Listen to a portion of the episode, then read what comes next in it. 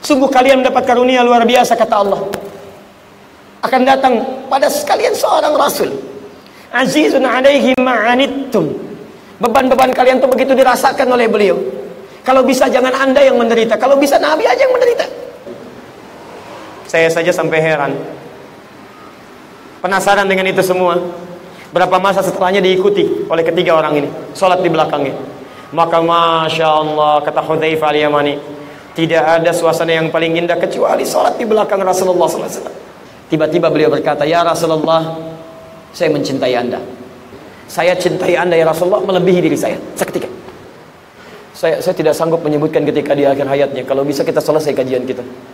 Ya Allah, jika engkau perkenankan, mohon timpakan seluruh rasa sakit yang akan dialami umatku saat sakaratul maut nanti. Tolong timpakan kepadaku sekarang saat ini supaya mereka tidak merasakannya lagi saat sakaratul maut. Ilahi, ya Allah. Mohon ya Allah, kalau engkau perkenankan, timpakan seluruh rasa sakit yang akan dialami umatku saat sakaratul maut nanti. Timpakan kepadaku saat ini supaya mereka tidak mengalami sakaratul maut lagi hanya Muhammad sallallahu alaihi wasallam.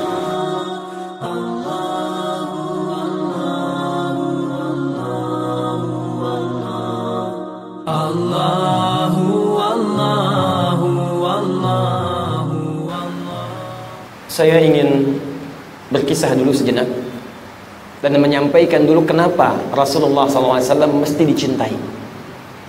Kenapa Rasulullah SAW mesti dicintai? Bagaimana cinta sahabat kepada Rasulullah? Dan terakhir, bagaimana cara kita meniru para sahabat dalam mencintai Rasulullah SAW?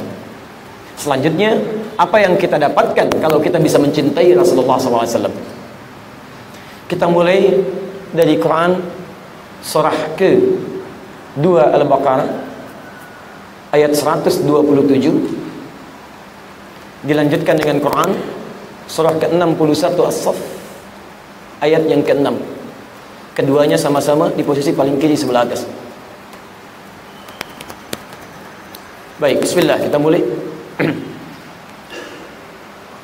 Ikhwas sekalian, Nabi Muhammad sallallahu alaihi wasallam itu adalah di antara nabi yang paling unik, paling istimewa, paling spesial diuraikan oleh Al-Qur'an disampaikan lewat penegasan Allah dibanding nabi-nabi yang lainnya.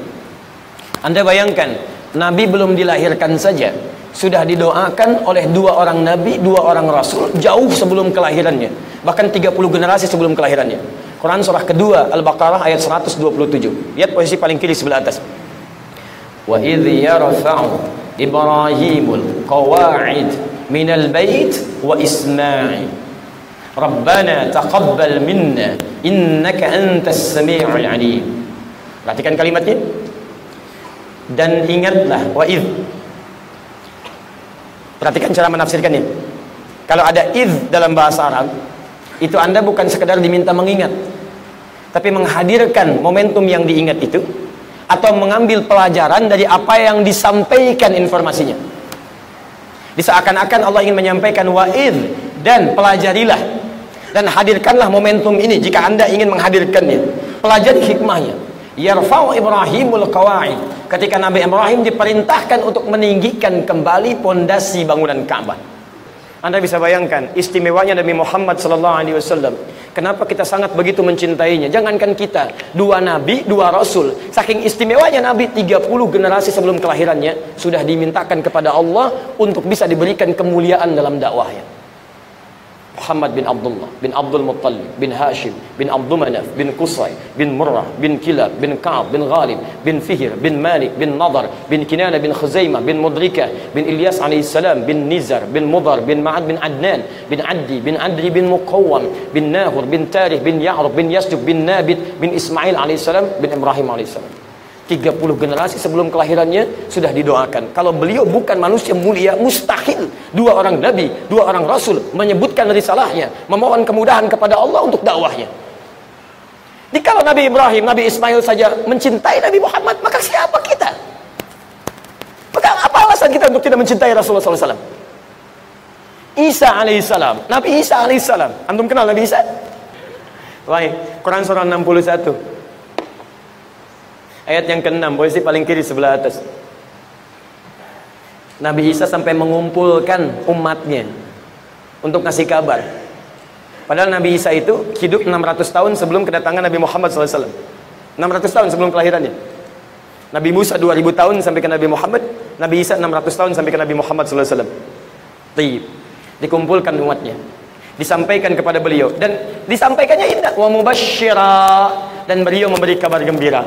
Anda bisa bayangkan Nabi Isa nggak pernah ketemu Nabi Muhammad. Jaraknya 600 tahun gembira sebelum kedatangan Nabi Muhammad. Dan kegembiraan itu diungkapkan pada kaumnya. Dan umumnya kalau orang gembira itu biasanya biasanya orangnya ada. Atau minimal akan lahir. Coba lihat pernah nggak? Isa banyak orang pakar dalam pengobatan merasa yang paling hebat. Nggak ada penyakit yang bisa kami sembuhkan. Turunkan penyakit oleh Allah yang nggak bisa disembuhkan oleh mereka. Diutus Nabi Isa alaihissalam diberikan mujizat nggak pakai macam-macam cuman pakai tangan. Mengusap. Usap dalam bahasa Arab masaha masaha. Sehingga disebut dengan Mesih Mesiah Messi. Itu penyerang Barcelona Messi. Lionel Messi gitu kan? Kemarin baru nikah. Baik. Sudah lompat dulu ya. Saya hafal saya mau tanya insya Allah saya hafal ya. Ya tapi itu bukan bahasan kita ya. Lihat sini. Mesah Messi begitu diusap sembuh. Kolera orang nggak bisa menyembuhkan. Nabi Isa sakit, usap sembuh. Sakit gigi, usap sembuh. Buta, usap sembuh. Dokter bangkrutlah saat itu pokoknya. Ya, hadir, hadir, hadir, hadir. Ada orang meninggal minta dibuktikan Allahu Akbar. Biiznillah dengan nama Allah bangun, bangun. Ingat kalimat biiznillahnya muncul. Biiznillah karena Allah. Jadi kalau bukan karena Allah nggak akan terjadi. Yang paling menarik, yang paling menarik, beliau kumpulkan umatnya mengatakan mubasyara. Saya kasih kabar gembira ya, nggak normal nih belum ada, belum lahir kasih kabar gembira selevel nabi, selevel rasul. Ya'tim bi rasulin min ba'di ismuhu Ahmad. Akan datang seorang rasul setelahku. Sifatnya Ahmad. Awas hati-hati, jangan salah ya. Jangan salah menyimpulkan. Nanti saya tunjukkan kenapa Nabi Isa menyebut Ahmad bukan Muhammad. Jangan Anda ambil alasan Nabi Isa aja Ahmad, maka kami benar dong Nabinya Ahmad. Tidak. Lihat sini, nama Nabi yang melekat pada Nabi Muhammad itu semua nama sifat bukan nama zat. Nama sifat. Beda antara sifat dengan zat itu lain. Asep zat. Untuk membedakan antara asep dengan doni. Ini asep ini doni. Jadi kalau dipanggil asep mustahil doni yang melirik. Tapi kalau sifat itu bisa melekat pada keduanya. Asep jujur doni jujur. Keduanya orang jujur. Sifat. Nah nama yang melekat pada Nabi Muhammad Rasul terakhir itu istimewanya semua nama sifat. Kadang disebut dengan Muhammad empat kali disebutkan dalam Al-Quran Muhammad Quran surah ketiga ayat 144 Quran surah ke-33 ayat ke-40 Quran surah ke-47 ayat kedua. Quran surah ke-48 ayat ke-29 empat kali disebutkan nama Muhammad. Dan satu disebut dengan Ahmad sekali disebut dengan Ahmad. Di lisan Nabi Isa Quran surah ke-61 ayat yang ke-6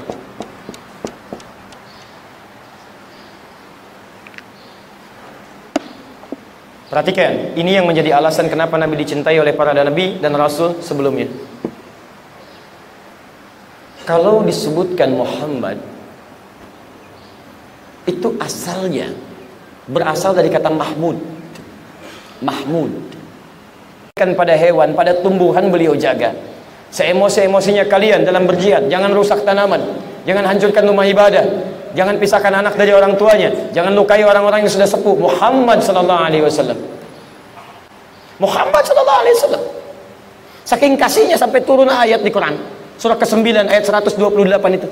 Laqad ja'akum rasulun min anfusikum azizun 'alaihi ma 'anittum harisun 'alaikum bil mu'minina raufur rahim. Sungguh kalian mendapat karunia luar biasa kata Allah. Akan datang pada sekalian seorang rasul azizun alaihi ma'anittum beban-beban kalian tuh begitu dirasakan oleh beliau. Kalau bisa jangan anda yang menderita kalau bisa Nabi aja yang menderita. Muhammad sallallahu alaihi wasallam. Datang beliau ke Taif dengan Zaid bin Thabit. Niat hati ingin berdakwah. Begitu sampai ke sana dilempari di batas perbatasan antara Taif dengan Mekah itu. Dilempari beliau dilempari. Sampai berdarah sebagiannya. Sampai Zaid menjadi perisainya. Sampai kemudian mundur beliau. Saat beristirahat di bawah naungan pohon itu tiba-tiba datang dua malaikat penjaga gunung mengatakan kepada Nabi Muhammad SAW, Ya Muhammad, munjadaika ila sama. Angkat tanganmu ke langit, mintakan. Saya angkat dua bukit Taif untuk menghimpin mereka semua. Angkat. Malaikat murka melihat itu. Tapi apa kata Nabi Muhammad SAW? Lah, tolong jangan lakukan. Fa'innahum qawmun la ya'lamun. Mereka belum tahu saja. Saya bermohon kepada Allah Subhanahu wa taala Mudah-mudahan nanti di bumi Taif ini ada orang-orang yang kelak beriman kepada Allah dan Rasulnya Muhammad sallallahu alaihi wasallam. Kemudian berdoa kepada Allah, lihat kalimatnya. Ilahi ila man takilluni? Am ila qaribin yu'nimuni am ila ba'idin yu'dhini fa ana radin ya rabbi. Ma dumta anni wa lam taghdab alayya. Ilahi ya Allah ya Rabb ila man takilluni? Kepada siapa lagi engkau akan perjalankan aku untuk berdakwah am aila qaribin yu'nimuni apakah kepada tempat yang dekat kemudian di situ saya akan disiksa? Am ila ba'idin yu'dhini ataukah ke tempat yang masih jauh dan di situ saya akan diganggu? Saya ridha ya Allah tak apa-apa. Tak apa-apa ya Allah saya ridha. Asalkan dengan itu semua engkau ridha kepada saya tidak murka denganku ya rabbal alamin. Anda bisa bayangkan umatnya dirasakan oleh beliau tolong jangan hukum ya Allah jangan hukum. Masih di, masih dibela oleh Nabi SAW saya, saya tidak sanggup menyebutkan ketika di akhir hayatnya kalau bisa kita selesai kajian kita antum mau kurban itu masih dipikirkan oleh Nabi SAW harisun alaikum hadis riwayat Ibnu Majah nomor hadis 3221 dari Jabir bin Abdullah Kata Jabir qala, lihat kalimatnya. Raaitu Rasulullah sallallahu alaihi wasallam. Saya sering kali melihat Rasulullah sallallahu alaihi wasallam hina yazbah ketika akan menyembelih hewan kurban. Aqbal al-qiblah. Beliau hadapkan hewan kurbannya ke arah kiblat. Allahu akbar. Antum tahu berapa yang dihadapkan? 100 ekor. Umumnya 100 ekor. Thumma qala kemudian beliau mengatakan lihat kalimatnya. Allahumma hadza min Muhammad. Ya Allah terima kurban ini dari Muhammad wa ali Muhammad dan dari keluarga besarnya Muhammad. Perhatikan yang ketiga. Wa umat Muhammad dan mohon terima ya Allah dari umatnya Muhammad yang mungkin selama hidupnya tidak bisa berkorban. Muhammad sallallahu alaihi wasallam memikirkan umatnya yang belum dilihatnya. Antum belum dilihat oleh beliau, dipikirkan oleh beliau. Mungkin selama hidupnya belum bisa berkorban ya Allah. Di antum malu di hadapan Nabi wasallam. Nabi SAW, Rasul, tingkat paling tinggi, dekat dengan Allah, sangat disayang Allah. Berkurban, mikirkan antum, gak memikirkan bagiannya. Antum umatnya. Belum pernah lihat Nabi. Belum pernah bertemu dengan Nabi. Surga belum jelas, baru kurban satu bagian saja, sudah rebutan pahanya. Sudah rebutan bagian kepalanya. Di mana kita di hadapan Nabi SAW? Muhammad harisun alaikum. Allahu Akbar. Karena itu beliau dikenal dengan sebutan Muhammad, saking sayangnya, saking sayangnya. Muhammad SAW sebagai ayah yang merawatmu Hasan dan Husain jadi saudaramu dan Fatimah jadi saudarimu. Anak ini tiba-tiba langsung bergerak ke bilang mengatakan bahaya Rasulullah ya. Begitu dia mengatakan iya Nabi langsung membawanya mengganti pakaian dengan pakaian yang paling baru. Cari, carikan mainan yang terbaik kata Nabi bergabung dengan mereka begitu dia datang ke tempat anak-anak tadi dia bawa mainan baru dia pakai pakaian baru sampai anak-anak tadi kaget mengatakan ah minain dari mana semua ini Dikisahkan kata anak ini, ayah saya meninggal, kata Nabi, maukah engkau jadikan saya sebagai bapak yang merawatmu, Hasan Husain saudaramu, Fatimah dan saudarimu. Diberikan saya pakaian ini, mainan ini dan sebagainya. Masya Allah. Apa kata anak-anak ini ketika mendengar kata-kata tadi?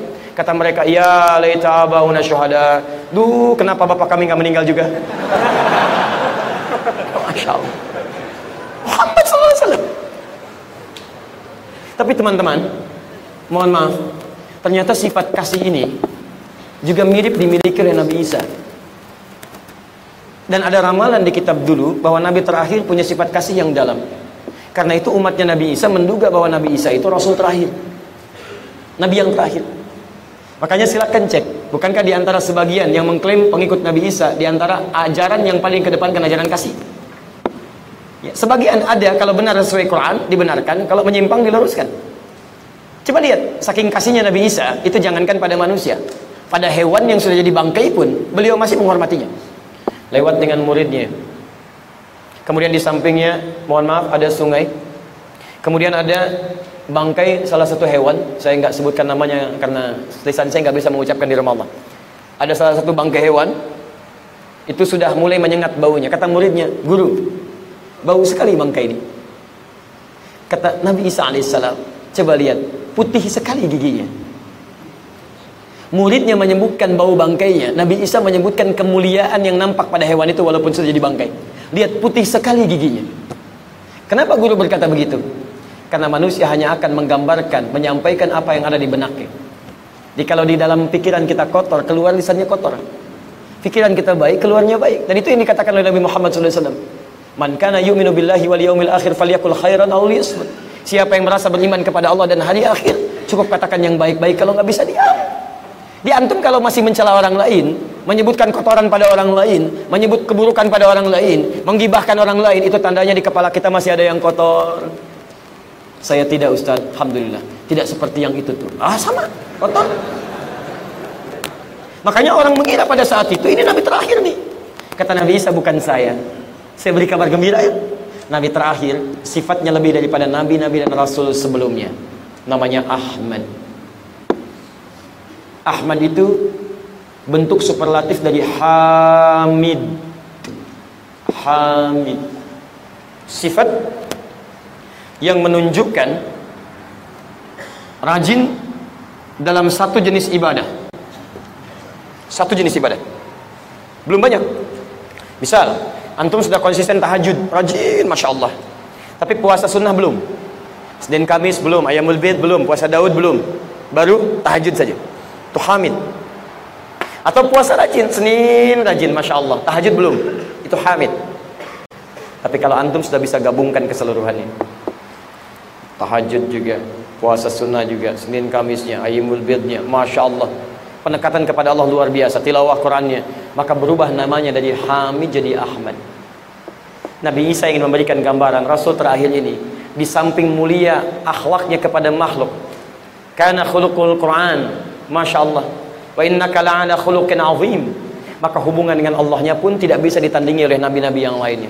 Ahli surga dekat dengan Allah. Surga paling tinggi sampai turun satu surah. Inna a'tainakal kautsar. Kami telah hadirkan untuk kamu. Nabinya belum datang. Kata Allah surga kamu sudah siap nabinya belum sampai kata Allah surga kamu sudah siap kami berikan kepadamu kenikmatan yang paling indah di surga nanti kal kautsar tapi semua itu tidak menghalangi beliau untuk serius beribadah kepada Allah. Perhatikan hadis riwayat Al-Bukhari. Nomor hadis 2008 sampai 2010 dari Sayyidah Aisyah radhiyallahu taala anha. Ini Nabi Rasul dijamin masuk surga. Ewas dari kesalahan. Tiba-tiba datang tiga orang sahabat utama. Kata Sayyidah Aisyah. Pertama Al-Mughirah bin Syu'bah. Kedua sahabat Hudzaifah Al-Yamani. Ketika Abdullah bin Mas'ud radhiyallahu taala anhum jami'an bertanya pada Sayyidah Aisyah, "Kaifa kanat salatu Rasulullah sallallahu alaihi wasallam?" Ya Sayyidah Aisyah, bagaimana sifat salat malamnya Rasulullah sallallahu alaihi wasallam? Perhatikan jawabannya. La tas'al an husnihinna wa tulihinna. Tolong jangan ditanya bagaimana panjang dan bagusnya bacaan beliau. Saya saja sampai heran. Penasaran dengan itu semua. Berapa masa setelahnya diikuti oleh ketiga orang ini. Salat di belakangnya. Maka Masya Allah, kata Hudzaifah al-Yamani, tidak ada suasana yang paling indah kecuali salat di belakang Rasulullah SAW.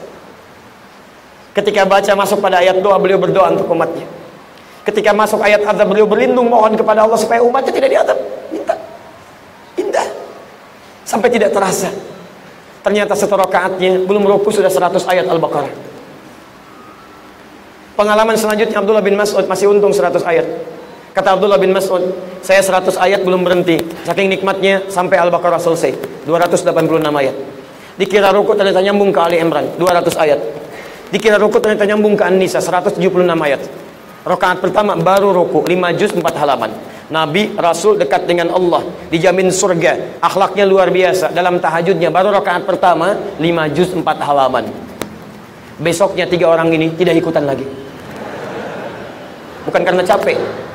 Ya kata Abdullah bin Mas'ud saya kadang sering menduga kapan ini rukunya supaya saya bisa praktekkan pada yang lainnya. Di teman-teman sekalian indah. Muhammad disebut dengan Ahmad. Maka ketika Sayyidah Aisyah melihat kakinya bengkak kata beliau ya Rasulullah lima kenapa begini? Alam takun ma'suman bukankah engkau dijaga dari maksiat? Alam takun madmunan bukankah engkau dijamin masuk surga? Kenapa masih sampai begini kata Nabi Muhammad sallallahu alaihi wasallam afala akunu abdan syakura Apakah nggak boleh menjadi hamba yang bersyukur? Di sinilah kemudian para nabi dan rasul sebelumnya menyebutkan keistimewaannya. Begitu mencintainya. Nabi, rasul, semua nabi, semua rasul derajat tertinggi di sisi Allah mencintai Nabi Muhammad SAW dengan segala jiwa dan raganya. Karena itulah ketika seorang Umar bin Khattab, selevel sahabat, mertua Nabi, dunia bersama Nabi, alam kubur bersama Nabi, kuburannya di samping Nabi, di akhirat bersama Nabi datanglah kepada Rasulullah SAW dikisahkan riwayat dari Al-Bukhari Kitabul Iman nomor hadis ke-15 Juga di hadis Muslim, nomor hadis ke-44. Antum bisa perhatikan di dua kitab sahih ini. Allahu Akbar apa yang terjadi? Tiba-tiba beliau berkata, "Ya Rasulullah, saya mencintai Anda." Tapi setelah diri saya. Jadi saya cinta diri saya dulu baru Anda. Kata Nabi, lihat, la yu'minu ahadukum hatta akuna ahabba ilaihi min nafsihi wa waladihi wa walidihi wan nasi ajma'in. Tidaklah sempurna iman seseorang sebelum saya dicintai olehnya melebihi dirinya, melebihi cintanya kepada anaknya, cintanya pada orang tuanya dan cintanya pada seluruh makhluk di alam semesta ini. Anda bisa bayangkan Nabi Isa saya Nabi Rasul Nabi Ibrahim Nabi Rasul Ismail Nabi Rasul Mencintai Nabi dengan seutuhnya. Umar kamu bukan Nabi bukan Rasul. Masa mau mencintai saya setelah diri kamu? Setelah mendengar itu apa kata Umar? Lihat cara sahabat mencintai Nabi. Tidak banyak berpikir Umar tidak katakan Baik ya Rasulullah besok saya jawab Saya pikirin dulu ya. Sepersekian detik ketika Nabi mengatakan itu Lihat cara mencintai sahabat kepada Nabi. Saya cintai anda ya Rasulullah Melebihi diri saya. Seketika seorang perempuan Ansar. Dalam peperangan Uhud kehilangan bapaknya, suaminya, saudaranya. Dalam perang Uhud dikabarkan oleh kerabatnya ayah kamu meninggal, suami kamu meninggal kerabat kamu meninggal. Allahu Akbar. Siapa yang dicari? bukan bapaknya, bukan suaminya bukan kerabatnya. Yang dicari Rasulullah SAW begitu dicari, dicari. Di mana Rasulullah? Bagaimana keadaan beliau? Allahu Akbar. Begitu mendapati Nabi dalam keadaan yang cukup baik. Beliau tidak dalam keadaan seperti yang diberitakan meninggal Kata perempuan ini sambil berkata dengan lirihnya, "Ya Rasulullah, demi bapak dan ibuku menjadi tebusannya, kami rela ya Allah, asalkan Anda dalam keadaan baik-baik saja." Lihat bagaimana seorang perempuan ini mencintai Nabi sallallahu alaihi wasallam. Seorang Zaid, budaknya Abu Sofyan sebelum masuk Islam, sudah siap dia dicambuk dalam keadaan yang sangat tidak biasa, dihamparkan siap untuk dicambuk. Dia katakan, Abu Abu Sofyan katakan, "Saya akan angkat siksaan ini." Bima makna kalau engkau mau mengatakan Muhammad begini, begini dan begini, diminta dia menghina Muhammad wasallam. Apa kata orang ini? Apa kira Anda melihat saya merasa nyaman ketika seorang Muhammad wasallam terkena duri saja, kemudian saya tenang-tenang duduk di sini? Jangankan berkata yang tidak baik. Rasulullah kena duri yang kecil saya, saya sudah nggak tenang, apalagi saya diminta mencelanya. Rela mempertaruhkan dirinya disiksa hanya sekedar menjaga lisannya untuk tidak menyebutkan kalimat yang tidak baik pada Nabi Muhammad sallallahu alaihi wasallam. Lihat bagaimana cara sahabat mencintai Nabi Muhammad sallallahu alaihi wasallam. Malaikat Jibril, level Nabi sudah, level sahabat sudah, malaikat. Lihat di kitab Al-Mustadrak, kalangan Al-Hakim An-Naisaburi. Saking merasakannya bagaimana cinta Muhammad SAW kepada umatnya, kepada sahabatnya, kepada orang di sekitarnya. Allahu Akbar. Tiba-tiba ketika akan naik ke atas mimbar itu, Nabi untuk memberikan nasihat. Tiba-tiba turun malaikat mengatakan, lihat kalimatnya, bu'dan. Bu'dan. Sungguh jauh dan celaka Muhammad. Liban dzukirta indahu falam yusalli alaihi. Orang yang disebutkan namamu di sampingnya. Tapi untuk salawat saja kepadamu dia tidak mampu. Dia jauh dari rahmat Allah. Keterlaluan orang ini. Dia ada ba'id, ada bu'dan itu beda. Kalau ba'id itu jauh.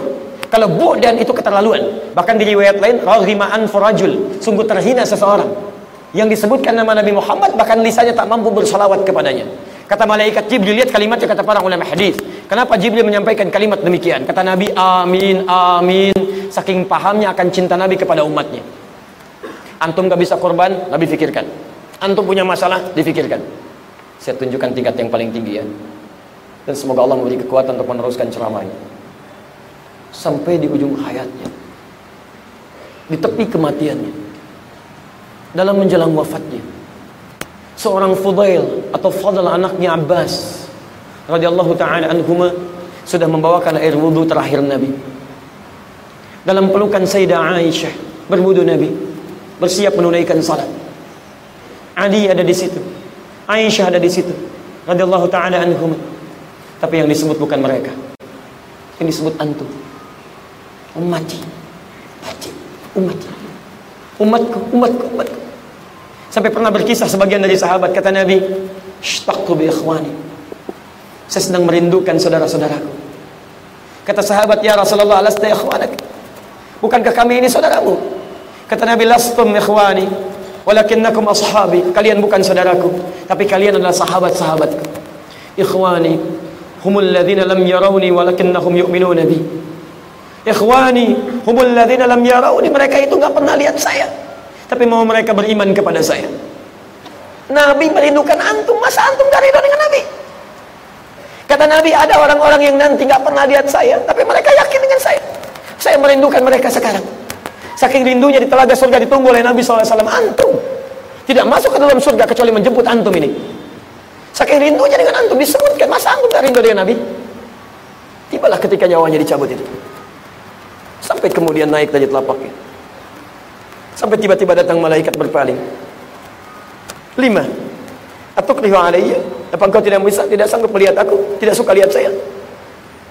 Apakah sakit kemudian dicabut nyawa? Terasa oleh beliau. Maka dijawablah dengan ayat Quran surah 3 185 itu. Kullu nafsin dha'iqatul maut. Setiap yang punya jiwa pasti akan punya rasa dengan maut. Nabi merasakan itu semua. Siapa yang diingat? Umatnya. Mudah bagi Nabi dicabut dengan cabutan yang sangat ringan, tak terasa panggilan yang indah ya ayat Tuhan nafsul mutmainnah. Quran surah 89 ayat 27 sampai dengan 30. Tapi apakah umatnya akan mengalami semua itu? Tidak. Maka di situlah kemudian beliau bermohon lihat kalimatnya. Ilahi, Tuhai Allah.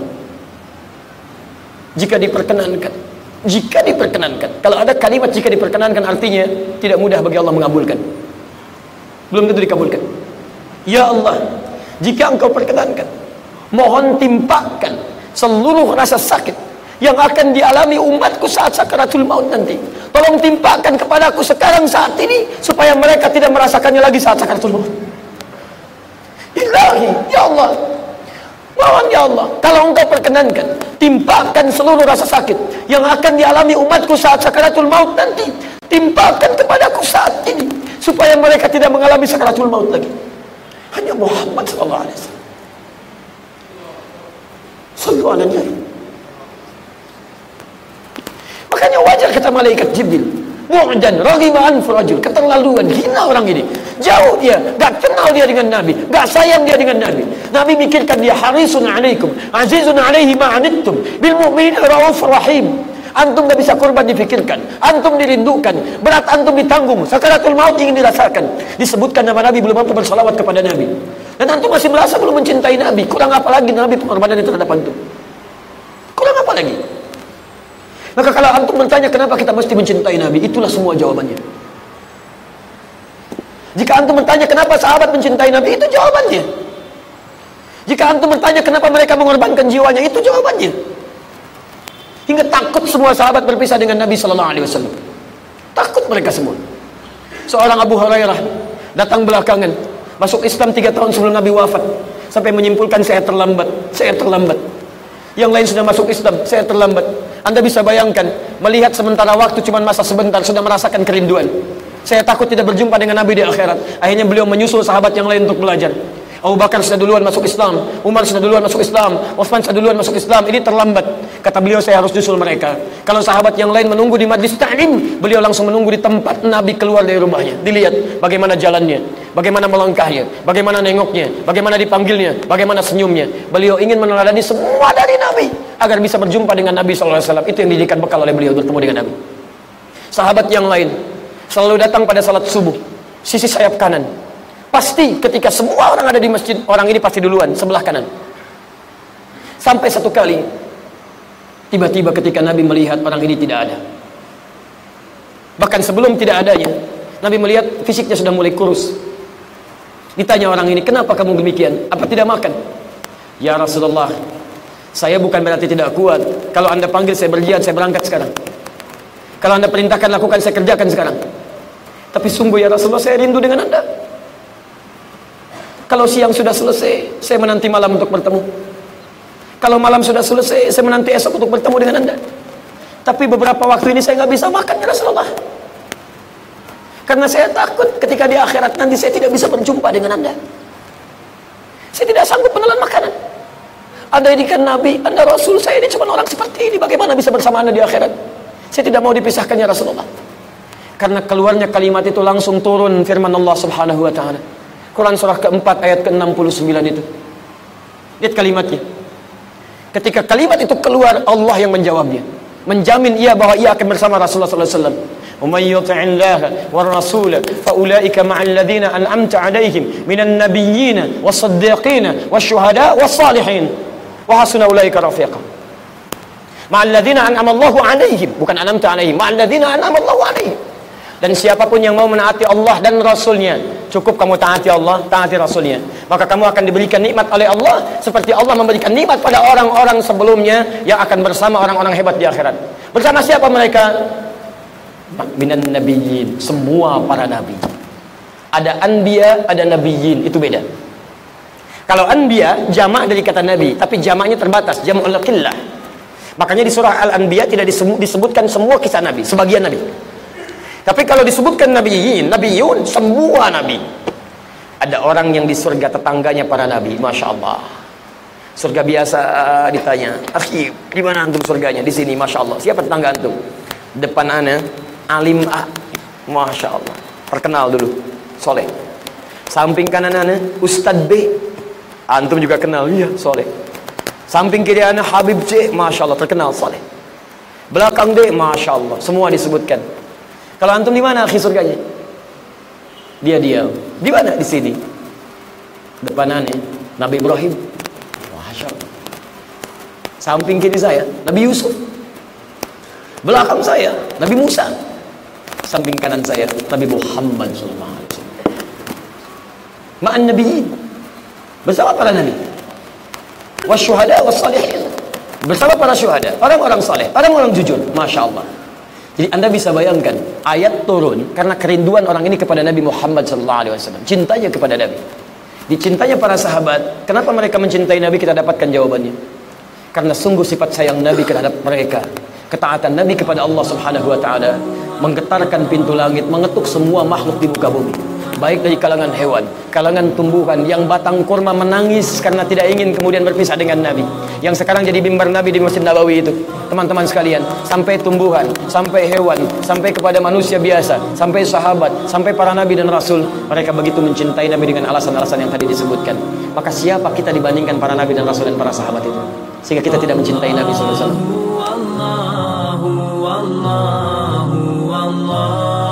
Allah